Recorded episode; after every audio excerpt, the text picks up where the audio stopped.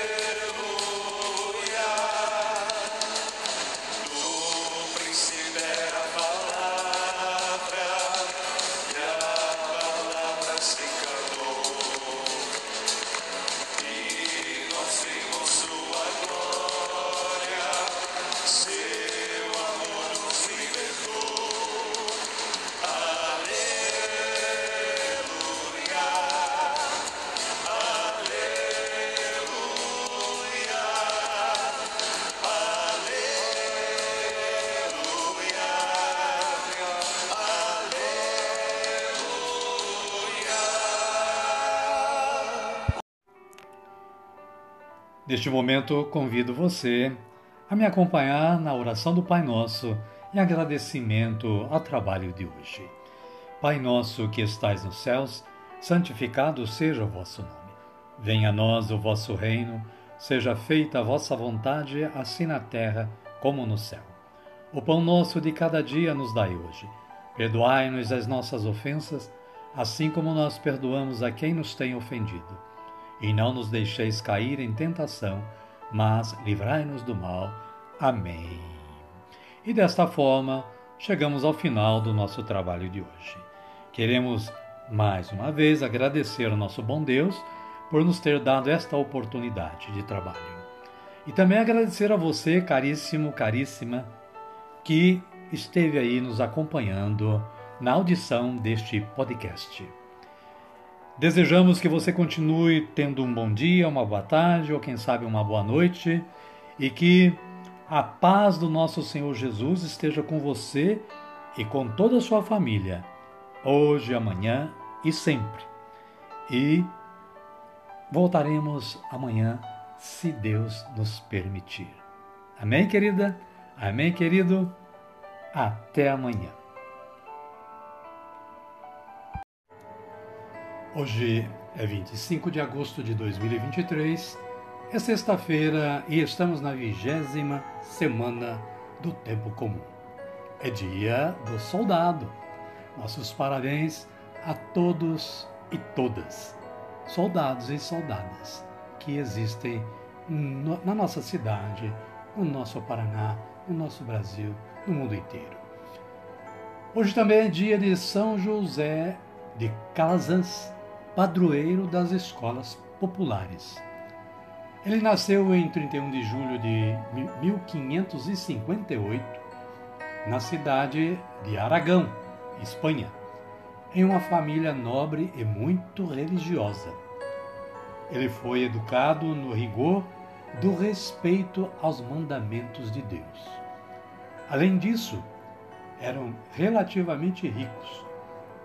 Na verdade, seu pai era ferreiro.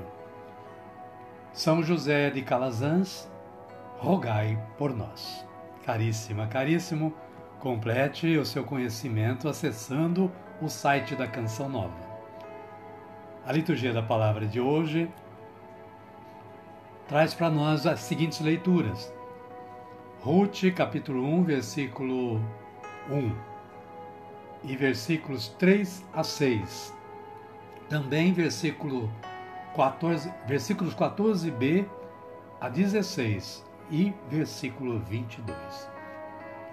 O Salmo responsorial de número 145 ou 146, nos versículos 5 e 6, versículo 7, versículos 8 e 9a e versículos 9bc a 10, com esta antífona: Bendize, ó minha alma, ao Senhor.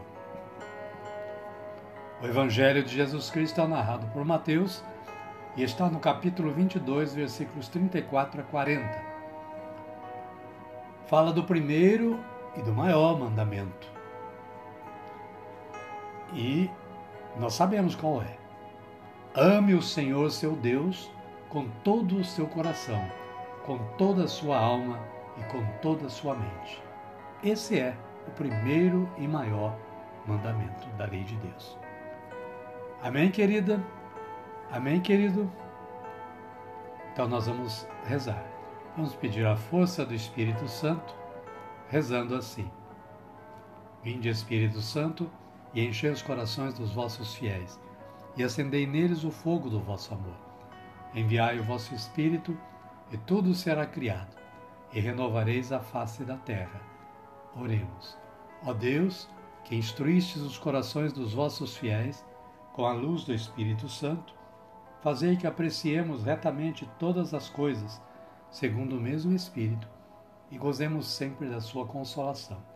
Por Cristo Senhor nosso. Amém. Agora sim, agora estamos preparados para acolher o Santo Evangelho. Mas antes vamos ouvir este cântico de aclamação. O Senhor esteja conosco, Ele está no meio de nós. Evangelho de Jesus Cristo, narrado por Mateus. Glória a vós, Senhor. Naquele tempo, quando ouviram que Jesus havia fechado a boca dos saduceus, os fariseus se reuniram em grupo. E um deles, para pôr Jesus à prova, lhe perguntou: Mestre, qual é o maior mandamento da lei? Ele respondeu: Ame o Senhor, seu Deus, com todo o seu coração, com toda a sua alma e com toda a sua mente. Esse é o primeiro e maior mandamento. E o segundo é semelhante a ele: ame seu próximo como a si mesmo. Toda a lei e os profetas dependem desses dois mandamentos. Palavra da salvação. Glória a vós, Senhor.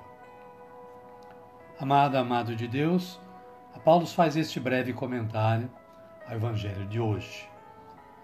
Com frequência, os fariseus cercam Jesus não com o objetivo de ouvir sua palavra e seguir seus passos.